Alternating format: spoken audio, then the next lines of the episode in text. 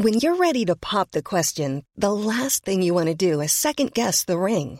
At Bluenile.com, you can design a one of a kind ring with the ease and convenience of shopping online. Choose your diamond and setting. When you find the one, you'll get it delivered right to your door. Go to Bluenile.com and use promo code LISTEN to get $50 off your purchase of $500 or more. That's code LISTEN at Bluenile.com for $50 off your purchase.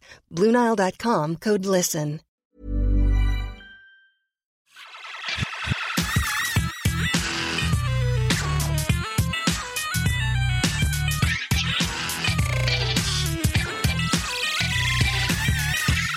Hello, everyone, and welcome to Pixels, a show where we talk about the games industry and the news from said industry. I'm Patrick Beja, and uh, it's been a nice vacation, but now we are back, uh, or I am back. Um, so I'm I'm doing a lot of things in the podcasting world, and mainly in the French podcasting world. So I wanted to talk to you a little bit before I launch the show because it will affect uh, Pixels to a certain extent. I'm changing many things in my uh, Rendez-vous Jeux, the French version of the uh, gaming shows that I do.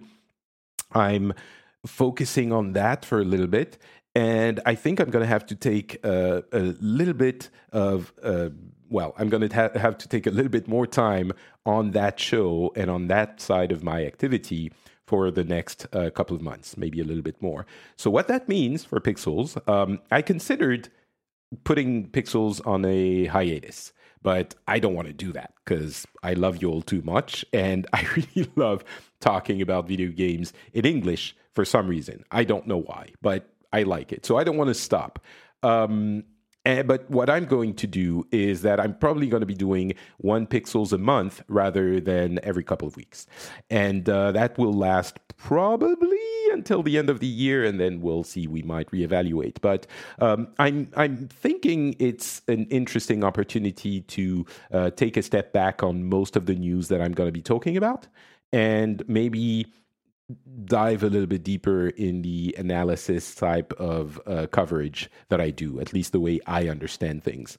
And um, so, yeah, this is it's going to be pretty much the pixels you know when I do the show alone, which hopefully you enjoy, um, with covering a little bit more of the news at a time. So I hope you enjoy that, you appreciate it, and uh, if you do, thanks for sticking with me. But uh, we do have a lot of things to talk about for this episode because I was on vacation and uh, the whole summer went through. And there wasn't E3, there wasn't an E3, but uh, E3 kind of dragged on for the entirety of the summer. And I think that might be the first thing to discuss. Was it a success? And I thought it was going to be a success. I thought um, companies would just realize that they don't need a federating event um, and that they could just do their thing at their own pace and just reach their consumers, their customers directly. And I don't think it worked out. I really don't. I think it, it dragged. Um, there was the few big announcements were uh, sprinkled over too much of a period for it to really generate hype. And overall, it's ironic. It's uh, uh, unbelievable almost because we have the big console releases of the next generation, and that should be a huge amount of news in and of itself. But of course, we still don't have a release date. We're inching closer to those announcements, but no release date, no price, which is WTF. Uh, on on the other hand, eh, they don't. They've traditionally announced things a lot earlier, but they don't have to. Uh, the thing that comes to mind is the Apple style announcements where they're like, hey, this is what the new thing is going to do. And it's going to be available in three weeks. Go nuts. Of course, for consoles, it's once every, you know, uh, seven years. So it's not exactly the same that we shift generation. But still they could they have announced a lot of things they could just announce a date and a, and a price and that could be a month before it actually happens because we kind of know it's going to be november probably for both uh, manufacturers so anyway, the point being about E3, uh, it didn't work. The hype wasn't there. Uh, there was some hype, but not as much as there should have been. And I think next year it might. They, they. I'm not saying they will necessarily do it physically and not necessarily with E3, but an online E3 window, a week window, like one week window for E3, could be a better way of recreating that hype, that buzz that all of the manufacturers and developers and publishers benefit from um, when it's in that short period of time. So I think they're going to federate this somehow for next year. It's not going to be the three months that it was now because the the rising tide that lifts all developers wasn't there. So I don't think it was a success. And honestly, it was a surprise for me. I thought it was going to be really successful and that the banner of E3 wasn't needed, but they need some kind of a banner. And unfortunately, Geoff Keighley's Summer of Gaming was it was a big promise and I think there was fewer things that were less fulfilled than that promise. It was tacked on. No one really talked about it. It wasn't a federating event. Um, it will be interesting to see if he manages to pull that off or if the ESA manages to pull that off with E3 next year because there's definitely a huge opportunity there and of course a huge opportunity for E3 which was a uh, you know in contention in the past in the, for the past few years and certainly this year so um, yeah, that was E3. Um, of course, there were still a lot of announcements. I'm not going to cover all of them, but I'm going to talk about uh, a few.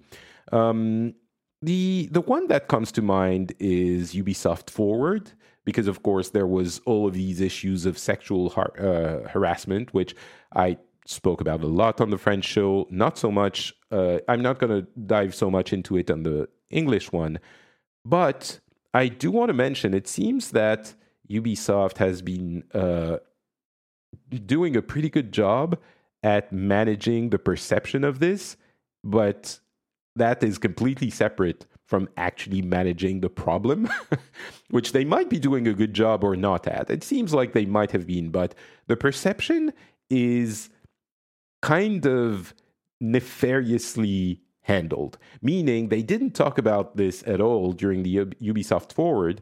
And because and my impression is that everyone in the French gaming scene knew, but people because the company is French, so of course it was much bigger news um, in France and in the French-speaking circles. But people in other speaking circles didn't necessarily knew, and so they made the decision, which to me is not very clean, um, to not talk about it, to not address it, even in a like it was in the midst of that scandal and Ubisoft Forward happened, and they decided to not even put a little bit of a message at the beginning saying, "Hey, we know things are crazy right now. We're handling it, uh, but here is here are the games we're working on," and that was disappointing to me.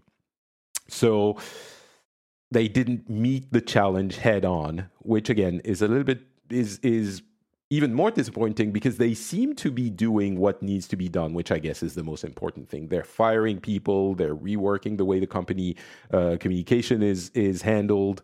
Um, internally i mean uh, it seems like they're doing what should be done of course we won't know until you know a year or two down the line uh, when we get uh, feedback from employees again so anyway that was that controversy side of things but uh, on the game side of things it was a little bit of a letdown. Um, there was not a huge amount of information on. Actually, there were no new games.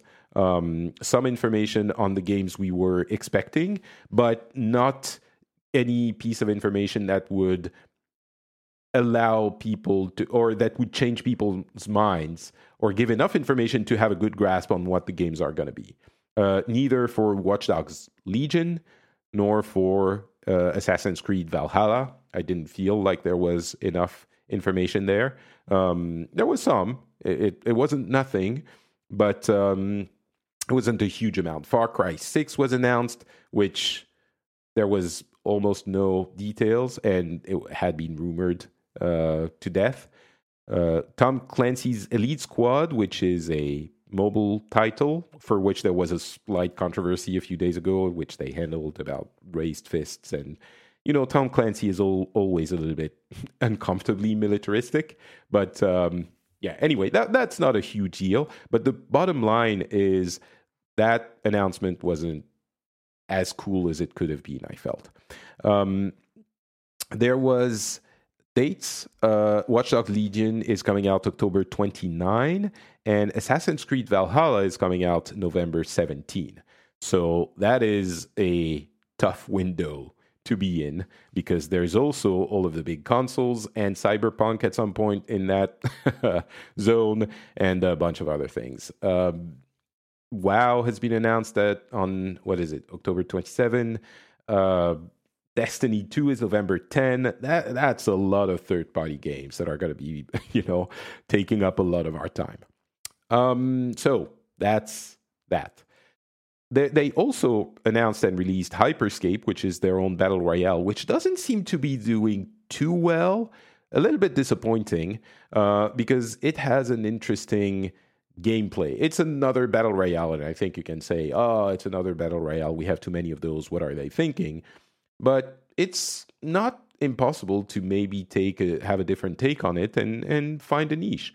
And their take is the arena shooter, like fast paced, abilities based um, shooter, which could have been cool. It is kind of pretty cool, um, but didn't didn't seem to manage to you know get out of the uh, of the crowd.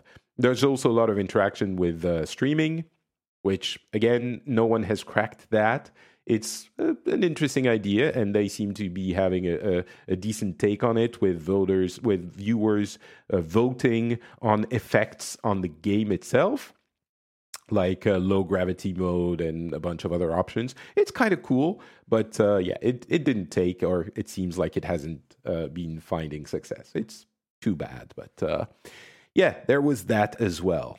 And then there was the Devolver Direct. Um, I have had a tumultuous relationship with the Devolver Directs. They are very marketingy and and and self-aware and fourth wall breaking and I thought it was annoying at first for the first couple of years and then I started really getting into it because I think uh, it is so self-aware of the fact that it is criticizing the marketing side of the industry while being itself extremely marketing e that I think it works. Initially, I thought it was disingenuous, or maybe I misunderstood how ingenuous it was, how genuine it was. But um, it, has been working for the past two, few years on me, and this one was pretty cool. Uh, the games, you know, very small uh, independent games. Some of them are are pretty cool. Um, of course Fall Guys was featured there because it's uh, Devolver published, and that is the success of uh, the the year of the summer in the same way that maybe uh, Rocket League was five or six years ago. It we'll have to see if it has staying power, but Fall Guys was like when it first released, everyone thought, you know, it's really cool, it's really fun, but it's going to be over in a week. And it hasn't been. And they're following up, and the team is doing a great job on social media and updating with another season that seems pretty okay. We'll see if it, it's still not, you know, one. But uh, I, when it launched, I would have thought, okay, in two weeks it's it's out of the public eye. Um, now I'm giving it a higher percent chance chance of making it and having staying power we'll see if they manage to do it. But um, it's definitely a success story. Like seven million uh, purchase uh, sold copies sold on Steam, as it has been released for quote unquote free on PS Plus, and it is the most downloaded game in PS Plus history. It's crazy. It is insane. Which, by the way, if you allow me a detour uh, talking about independent games, um, which probably appropriate when I'm talking about Devolver Digital. But it's really heartwarming to see how many independent game developers have been successful in the past few years. It's something that wasn't possible before uh, digitization of everything and uh, the the you know distribution channels and marketing and Twitch and all of that. But it is like it's not one indie developer that has made it. I could mention, I could tell you about like 10 off the top of my head that sold huge amounts of games and that are tiny teams. And of course, there are a lot of problems in the gaming industry, and I think you know you can count on me to talk about those. I just did, uh, even though the the issue is quite old, but um, you can count on me to talk about those and to emphasize those when uh, it's needed. But there are also a lot of great things, and that aspect of it, you know, big developers that develop AAA games that have immense budgets are have a role in this industry.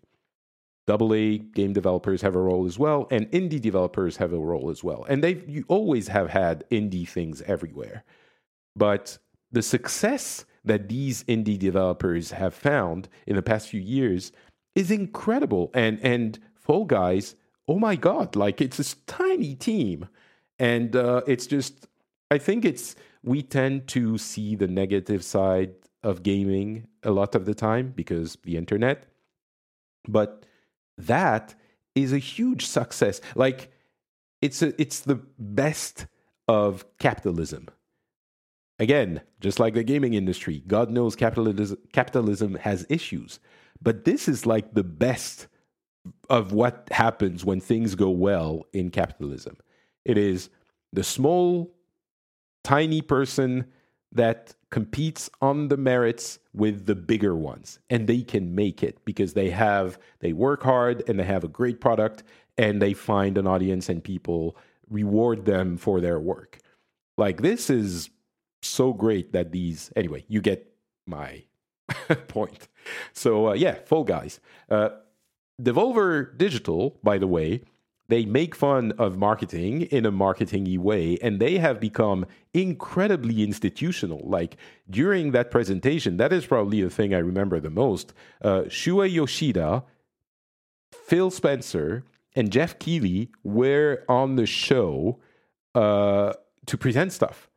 It's insane. Like they, these are some of the biggest figures in our industry. And it's on that crazy devolver short movie almost that makes fun of the industry and the marketing aspects. So I think they're pulling off something pretty incredible at Devolver, managing to thread that needle in a uh, impressive way. So yeah, that was Devolver Direct, which was really fun.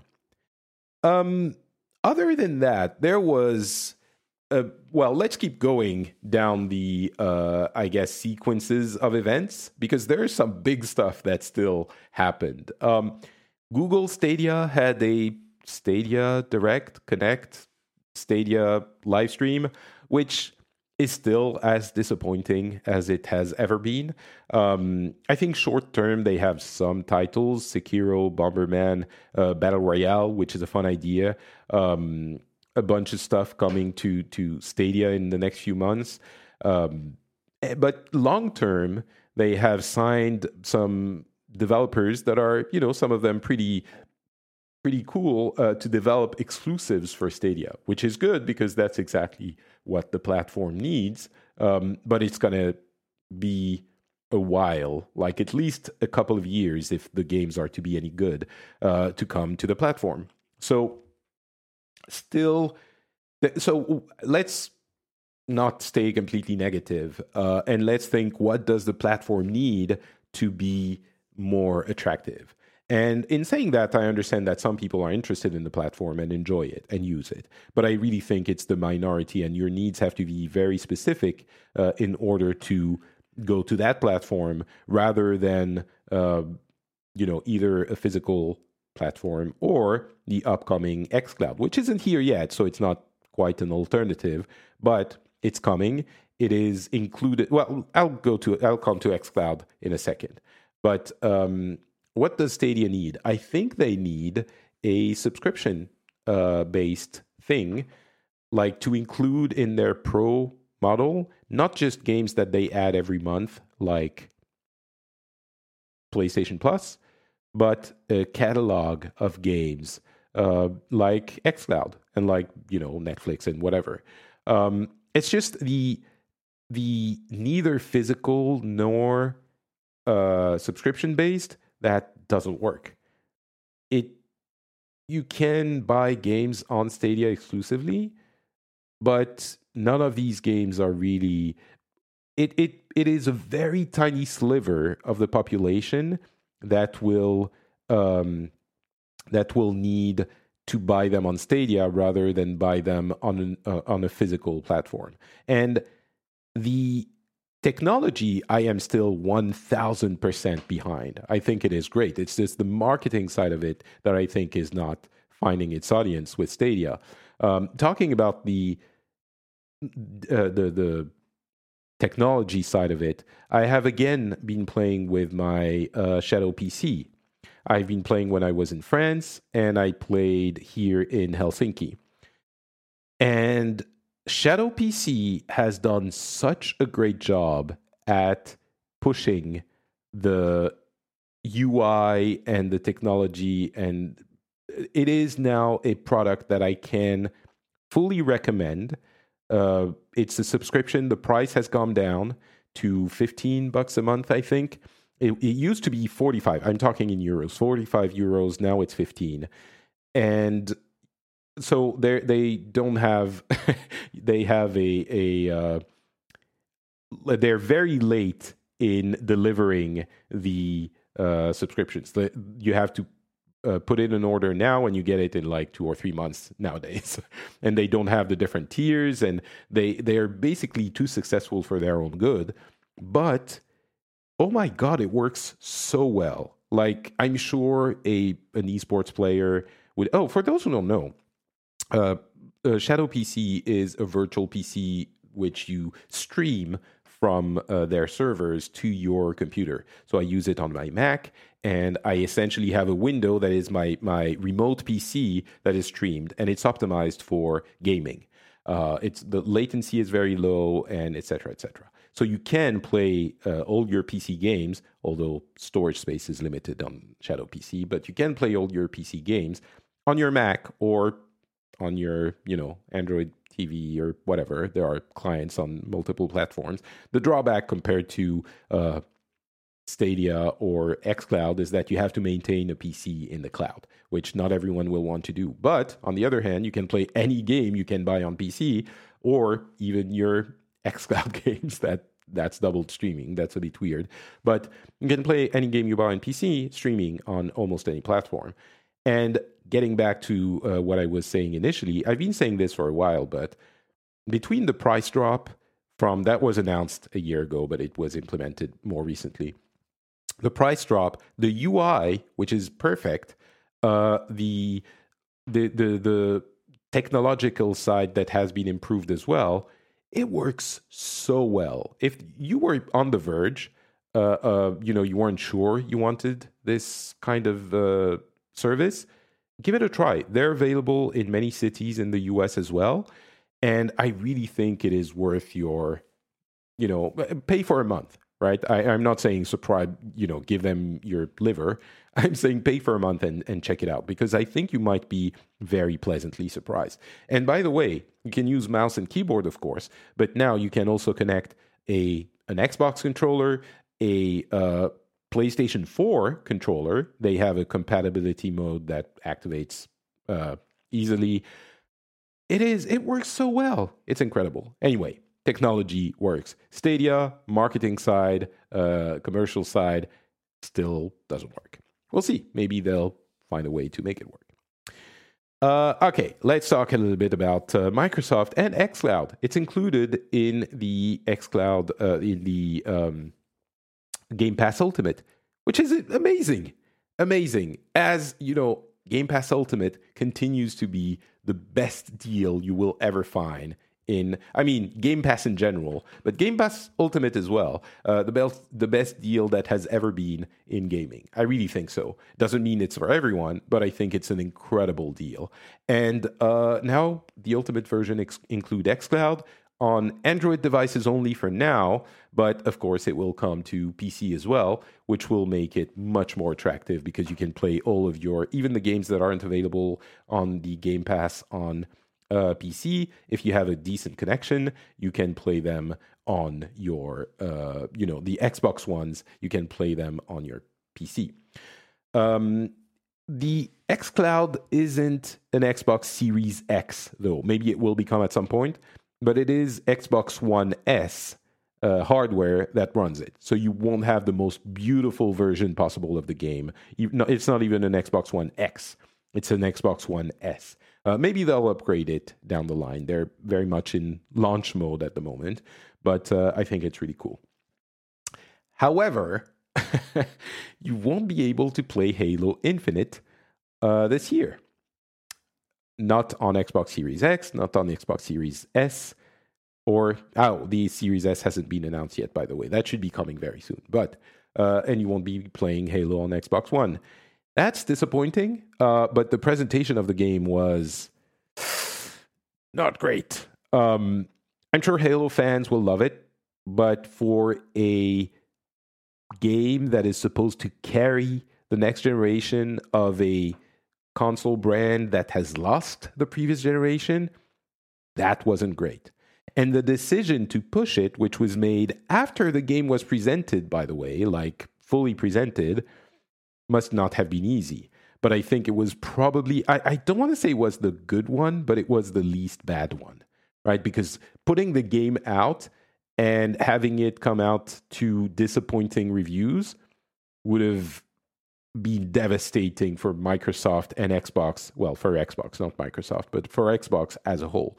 I think it would have been a huge blow, um, especially when you have a surefire uh, game coming out on the other side for Sony, which is Spider Man Miles Morales. It's unlikely that it's going to be you know, revolutionary in gameplay. It's going to be more Spider Man, but everyone loves Spider Man. Everyone loved the game Spider Man. Everyone loves Miles Morales. So that's kind of a guaranteed good shot.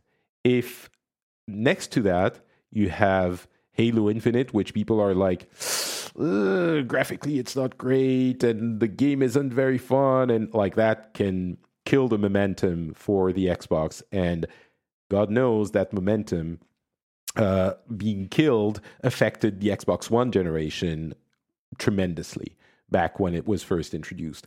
So if there's nothing on the Xbox Series X when it comes out to counter Spider Man, it's not great, but it's better than something bad. so I think it was the, the right decision. And um, of course, the asset for Microsoft isn't one specific game, it's Game Pass. And Game Pass has a ton of awesome things, even without Halo, because there are so many games that um, you can look at and think, well, not sure I want this game. You know, I don't want to pay full price for it. But when you realize it's included in your Game Pass subscription, all of a sudden you perk up and you get interested in that game. Um, and there are a number of games like that, which you know I, am going to mention a couple of them. Maybe uh, the Medium, um, which is coming exclusively to Xbox, and that is going to be included in the subscription. Um, there's oh, where are they? I lost my list, but there are a few. Uh, Destiny Two is also included in Game Pass, by the way, on Xbox, which is like I'm a I, you know me, I'm a big Destiny fan, and Destiny 2 and its expansion when it comes out November 10 um, will be included in Game Pass. Like I don't need to buy those expansions anymore. that's awesome. I, I'm not hundred percent sure the annual pass will be included as well, so that's how they get you. but uh, the, the the fact that the expansion is included I'm going to be playing it on Xbox and there's cross save and everything, so I can take all the things I had on my, my PlayStation to the Xbox. I I have no reason to go pay it pay for it on because I don't have friends also. That's a big another issue. but I don't have I often play multiplayer games with uh, just myself. And uh, I it's just a question of schedule and my time is organized in a weird way and it's easier for me. But anyway, my point being I might play it on Xbox now. because I have the X, uh, the Game Pass and uh, all of that. So yeah, I think that is uh, uh, pretty cool. And the X, the Game Pass is obviously a giant asset for Microsoft. Um, so what we're expecting uh, in September is going to be the the launch of uh, XCloud, which has launched on um, Android right now, but we're kind of expecting an announcement for it to come to PC. I hope, uh, but it will be offic- officially launched. The announcement of the Xbox Series S and the uh, announcement of the date and price of the Series X, and hopefully it, it's coming. To finish up on Halo, though, I think that I really hope the game is going to be great. It's going to come out in uh, 2021. They have recruited people from the um, old team. There was one name that was being uh, thrown around. I can't remember. Stutton, something like that. Uh, I'm not a big Halo or nowhere. uh, but they're basically making sure that the game is as good as it can be, and that's great. And I hope if you know it ends up coming out uh, at the end of next year, it it's gonna be a great moment for the Xbox uh, brand and for Microsoft, and it's much better that they do that well next year rather than bungle it this year. So yeah, that is Microsoft. Um, Sony has also had a few uh, announcements. Nothing enormous. Uh, they had a couple of states of play, state of plays. They had a couple of states of play, and of course, the release of uh, Ghost of Tsushima. I don't remember if we discussed uh, if we discussed The Last of Us Part 2? Yes, I think we did. Yeah, we did. Okay, that's good. Uh, but Ghost of Tsushima was, of course, the last big title uh, for the mm, Sony exclusives for the PlayStation 4. And it's been selling really well. It's been well reviewed. Um, it's the biggest launch of a new IP for PlayStation. It was you know, uh, uh, it, it's done really well, and I've been enjoying it. I've played it quite a bit, but setting that aside, the looking forward to the next generation to PlayStation 5, there are some games that are interesting. No big, not nothing huge announced during the states of play. Uh, we got a better look at Godfall, which I've already talked about, but essentially, if they manage to make a fun looter slasher, um, so essentially Destiny with swords, I'm in. You know me. I'm uh, well. It seems more than Destiny with swords, it might be uh, Diablo third person.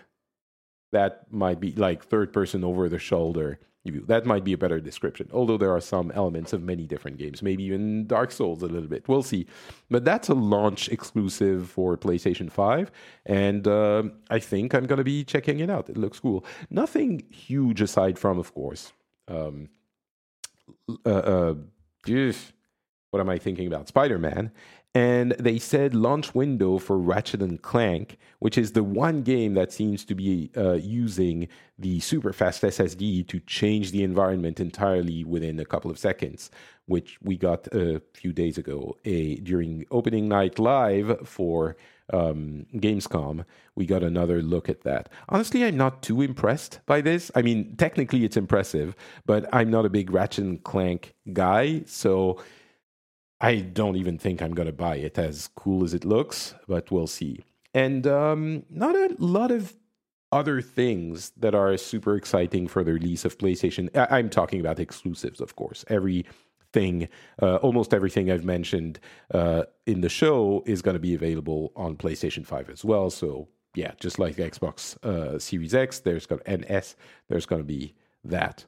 Um, the one thing I wanted to mention about uh, PlayStation 5 though is that titles seems to not be able to handle 4K and 60 FPS at the uh, uh, with the maximal level of details. We've seen a couple of um, announcements that if you want 4K 60, you're going to have to enter into that mode, which means less graphical detail which I don't think it is that surprising, honestly. 4K 60 is immensely demanding uh, on the computing power.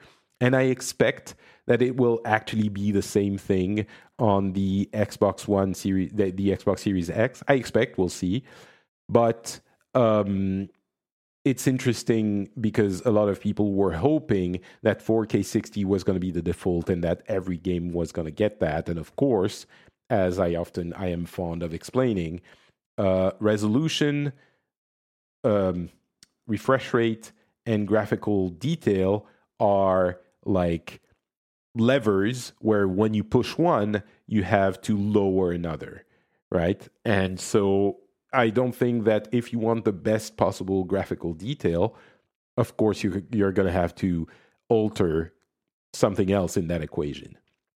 So the fantasy that ah now we have more power, we're going to be able to have 60 FPS. Well, no, because that additional power can be used for more graphical uh, fidelity, and that's what a lot of developers are going to be choosing, of course. So anyway, that that I thought was an interesting uh, note, and um, a, a couple of other things. I guess this is as good a point as any to talk about the Epic versus Apple fight, um, which was came as a surprise. But if you don't know, Epic has challenged Apple's rules that you cannot use a different payment method in your app on the App Store. You have to go through Apple so that Apple gets their 30% commission. And Apple has uh, Epic has included an alternative payment method in Fortnite, which of course Apple didn't like and they removed the app from the App Store. It went into legal battles and uh, long story short, I'm sure you've heard about it somewhere else. But long story short, you are now uh, unable to download or upgrade Fortnite on your iOS device, which means people who are playing on the iOS uh, device are stuck in season three when season four just launched. Again, I'm not going to go into full detail of what Epic did and who is right. Um, I think both have some merit. I think Epic has gone at it in a way that is not very palatable to me, uh, recruiting players who are often very young in their war against Apple and coding it as a war for freedom for all developers when really it's about getting more money for themselves, as it always is, and as it is for Apple, um, felt a little bit disingenuous. You you can fight that battle, and it has merit. The question of monopoly is Apple a monopoly with their own within their own devices has merit because the revenue, the App Store revenue, even if you include an Android, is mostly from Apple devices. So there is an argument to be made that um, developers don't have a choice, and Apple has a monopoly on the market that they are playing in that the developers are playing in. But, you know, that's something for the court to decide. And the way Epic has co opted public opinion, I think it could be done, but it wasn't done very well. And uh, that being said, Tim Sweeney has been fighting against those monopolies for a long time, and he has enabled a lot of great things in that space through the Epic Game Store and other things, other fights he's fought. So it it is to me as I I've described it as elsewhere. It is a billion dollar company, you know, slap fighting a trillion dollar company. And we can debate the merits of each claim, but I personally don't have a super strong uh I guess I fall more on the side of Apple actually because I like having the possibility of having a controlled experience. And Apple is what the, it, it is what they do. And if you force Apple to not have that controlled experience where they decide what is on the store and what you know, they have a very strong um, uh, uh, power of well, yeah, of control, then it means they become like everyone else. And we already have that choice that everyone else offers right? Of course, we could talk about Google and the relationship between Epic and Google as well, but for the sake of argument, we already have that choice of a less controlled environment. So I would like there to exist a controlled environment. Uh, but maybe that 30% doesn't need to be 30%. Um, uh, maybe it's onerous nowadays. Maybe it was necessary back then. Maybe it's onerous now. We don't know how much it costs uh, for Apple to be running this. Maybe it is 30%. We don't know. But that's why, you know, if Apple didn't have that quote unquote monopoly on developer revenue, we wouldn't be having that conversation, I don't think. Or at least I would not be this hesitant. Uh, if Apple had 20% uh, market share in the world for smartphones, then they don't have a, a monopoly and the conversation doesn't need to happen. They can do whatever the hell they want. But since they, if there is, if this is indeed a monopoly on developer revenue for smartphones, that is something that I think can be considered a monopoly, then maybe different rules apply. And maybe we do need to look into that 30% fee and if it is onerous or not. So, but, but this is for the courts to decide. And it's great that Epic is pushing it because we might need to have an answer for this. 30% is a lot of money. And if you don't have a choice, to, but to go through them because their market share is so big, and it is a problem.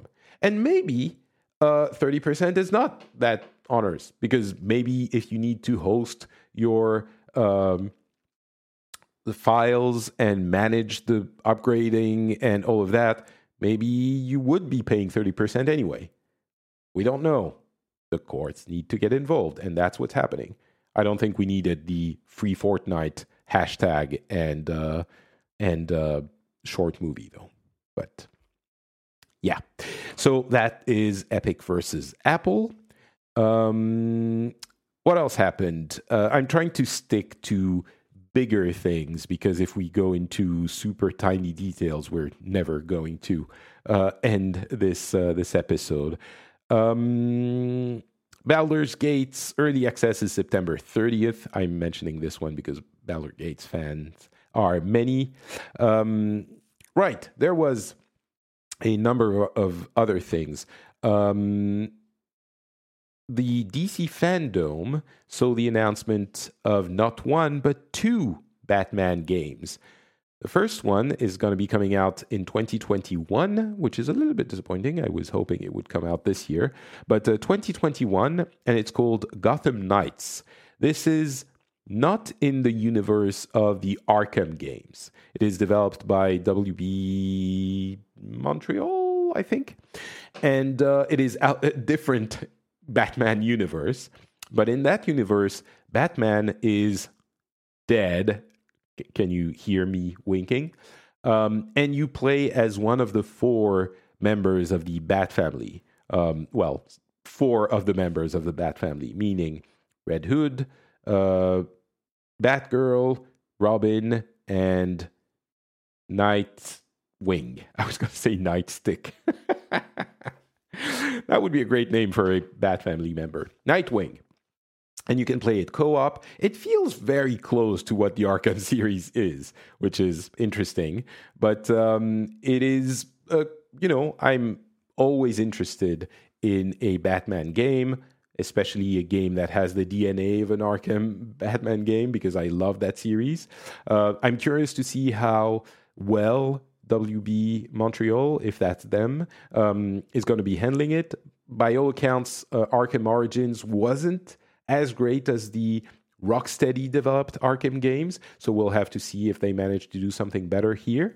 But um, I like, you know, why not? I like the setting of the Court of Owls storyline, which I just read when that uh, was rumored to be the um, setting. Sorry, the setting of the game. So I'm excited for that. And uh, overall, it's it's an it seems like another arcade Arkham Arkham game, even if it's not canonically in that same uh, game universe. So I'm in. The other one that was announced is even farther away, and that is the Rocksteady rumored potentially Justice League game which it kind of is and isn't. It is a Suicide Squad game where the Suicide Squad is uh, tasked with killing the Justice League, which we only saw a CG trailer. And of course, you know, it was fun, but we don't know what the game is actually going to be and how much of a departure it's going to be from um, the Arkham series that they have been known for. But there's also the aspect that how do you, and they get the spirit of the um, the Suicide Squad. It's closer, it seems, to the um, Harley Quinn movie, which is great. It, it's it's a really fun movie. I encourage you to go see it. Uh, DC has been doing better in the DCU in the past few years, um, but the the Suicide Squad intro CG, which is just that because we're only going to get the game in 2022, but it is humorous. It is uh, uh, fourth wall breaking a little bit. Um, it, it is really well done, and it seems to be fully aware of the ridiculous nature of the idea of sending a bunch of regular people to kill the Justice League. Uh, towards the end of it, we see evil Superman showing up, and one of the members of the Suicide Squad is Captain Boomerang. He's an Australian dude who throws boomerangs and he throws a boomerang at Superman, who gets bumped in the head and looks at him uh, in a way that seems like uh, that suggests he's not very happy. So, uh, you know, there is something there that can be really great. I'm really curious about gameplay. I think it's going to be closer to an Arkham game than like it's not going to be a series of boss battles, right? It's going to be probably a game where you have multiple characters that play differently in the Arkham style of play. And by the way, that one is in the canon of the Arkham series, which is weird because there's well, there's probably going to be a Batman, but has Batman become it's I don't know.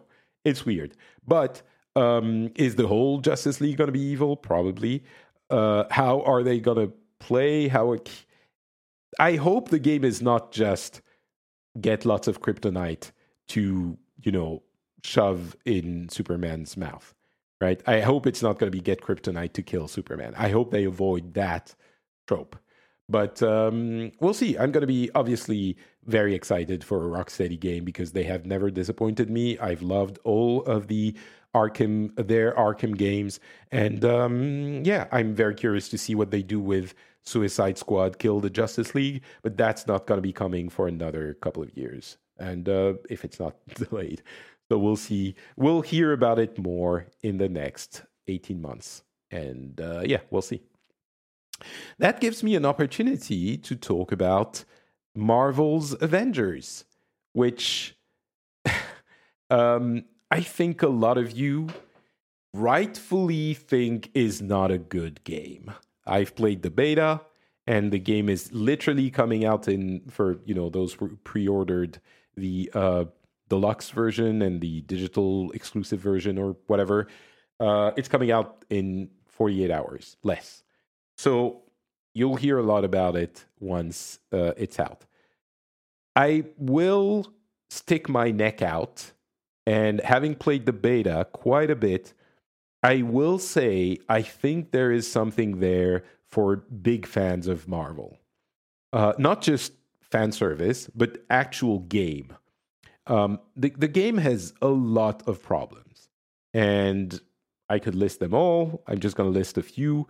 Um, graphically, it has a lot of things that happen on screen, which are, according to Digital Foundry, which they know what they're talking about, technically impressive, but it doesn't always look good when you just look at the game. So that's one thing. The systems seem to be overly complex. There are a lot of things happening in the UI, in your menus, that I don't know that they needed to be there. The enemies are generic. You go and fight AIM Soldier and Cyborg Dude and and you know many many of those. The game itself, the structure of the game seems to be really focused on missions. Like you go do a mission, you come back on your mission screen, and you go back to do a mission with your squad. There's no social space. You don't meet other people, you know, in a in in that overworld. There's no overworld. Like you go into the mission, the overworld ha- only has your squad in it. Uh, it's not Destiny like where you're going to be coming across multiple people. Now, of course, the reason for that is probably that you don't want to have three Iron Mans running around. uh, you know that that it you could, but I understand why you would would make that choice. But it kind of shapes the game in a certain way. The upgrade is the upgrade path. I'm a little bit concerned about because it seems like it's only numerical values. Like you get your abilities faster, you get your you know more resistance, all of that. What I would really like to have in a game like this that is supposedly a service game, I would love to have upgrades and gear that make you play in a different way as Diablo 3 does very very well like you it changes the way you and maybe there will be that but I think they would have hinted at it if there was. So I'm a little bit concerned about that. I don't mind the upgrades like the gear not changing your looks. I know a lot of people have been complaining about this. I think it's an unreasonable complaint. Um, you don't want superheroes having the clown costume effect of MMOs when you're leveling up. I think it it would be I think people saying, "Oh, I want it to look different" would be laughing at the way you would look uh, if you could. It adds complexity. I, I agree it makes the thing dumb. Like you're upgrading the Hulk's spine and Miss Marvel's bracelets when you're getting upgrades, it is dumb. But I think it's better than having graphical upgrades. And especially the game um, post purchase monetization is on skins and stuff like that. So I think that makes sense uh, that you would reserve that. And, and the skins look really cool. So, anyway, all of that is things that are probably not great. What is great, because there is something that's great, is the gameplay. The actual gameplay is super fun and deep. Um, in the demo, in the beta, we only had access to one um, uh, uh, spec tree, and it was really fun. Like for Iron Man, you could use his repulsors by default, and then you could spec into his lasers or his missiles, and the act of playing the game makes you feel like it's fulfilling the fantasy of you being Iron Man. Like you can do different combos, you have light attack, heavy attack. If you press longer, it does a different thing. If you go flying, you can do different attacks. It is like especially for Iron Man, but for the Hulk and uh, you know Miss Marvel, which was the characters you could play. Maybe Black Widow a little bit less, but um, Thor and Captain America, which you could play a little bit as well, felt like they had everything right about the feel of that. And that's the main thing. So you get into a groove of combo, combo, combo, and trying to get the right combo in the right way and m- using the abilities that make you feel like that character, which works really well. Not if you play for a couple of hours, but if you play a little bit longer, you get into that depth, which again, really works. And my hope is that maybe the different types of gameplay that you're not going to get through upgrading your gear, you're going to get through new characters. That is my hope. Uh, new characters are going to be played very differently than the uh, ones you already have. So I hope that will provide that different type of gameplay that you're going to get. So anyway, by the time you listen to this, you probably already know what uh, how good or not good um, Avengers is, and if it's for you or not. My guess is that fans of Marvel, of which I am, are going to be super happy. But uh, oh, one thing I wanted to mention: there's a lot of comparison to Ultimate Alliance in the the the the air which is, of course, completely understandable. But gameplay wise, I find Avengers to be immensely superior to uh, Ultimate Alliance 3 that just came you know came out last year on the Switch. To give you an idea, uh, the gameplay in Ultimate Alliance, you have literally one combo one power move, and then your special moves for each character. But one combo, like you press the unless I haven't advanced enough in the game and there are different things. But you press the attack button three times, it does the combo. And that's the only thing you have. The variety comes from playing the different characters on your team. But even that, I felt was a little bit uh, lacked depth. In the case of Marvel's Avengers, one character has lots and lots and lots and lots and lots and lots of different combos. Like the the combat system is extremely well thought out, or at least it was my experience in the 15 or 20 hours I spent in the in the beta. So um, I think for a lot of people, actually, if the single player experience is half as cool as the intro mission where you switch between all the different characters, if it if they manage to keep that keep that going for 10 15 hours it's going to be a cool game for almost anyone but down the line the longer term uh, life for the game, I think it's going to be speaking to Marvel fans only. But those, of, again, of which I am, are going to have a lot of fun and are really going to enjoy it. So, yeah, that's Marvel's Avengers. I'll talk about it more, I'm sure. And finally, the Switch. The Nintendo Switch is seems like it's going to be receiving an upgrade, a an upgraded model in 2021 which makes sense. Uh, I think uh, Microsoft, Nintendo has been getting out of the way of the two giant uh, new generations pretty clearly uh, and is going to let them have their fun and keep selling truckloads of its Switch in the meantime, anyway. And then uh, come back in 2021 with maybe an upgraded console, which could run 4K which uh, you know some people are, have been saying hey you know the switch in 4k doesn't make sense. It makes just as much sense uh, just as much sense as the switch in hd the switch graphics aren't related to its resolution. They're the graphics are limited the graphical capabilities of the switch are limited and they're limited whether you're in 4k or in hd um, so it makes a lot of sense to me that it could display crisp graphics in 4k as it can in HD right now. There's no reason for them not to do it. Of course, it would upgrade the graphical capabilities of the console as well.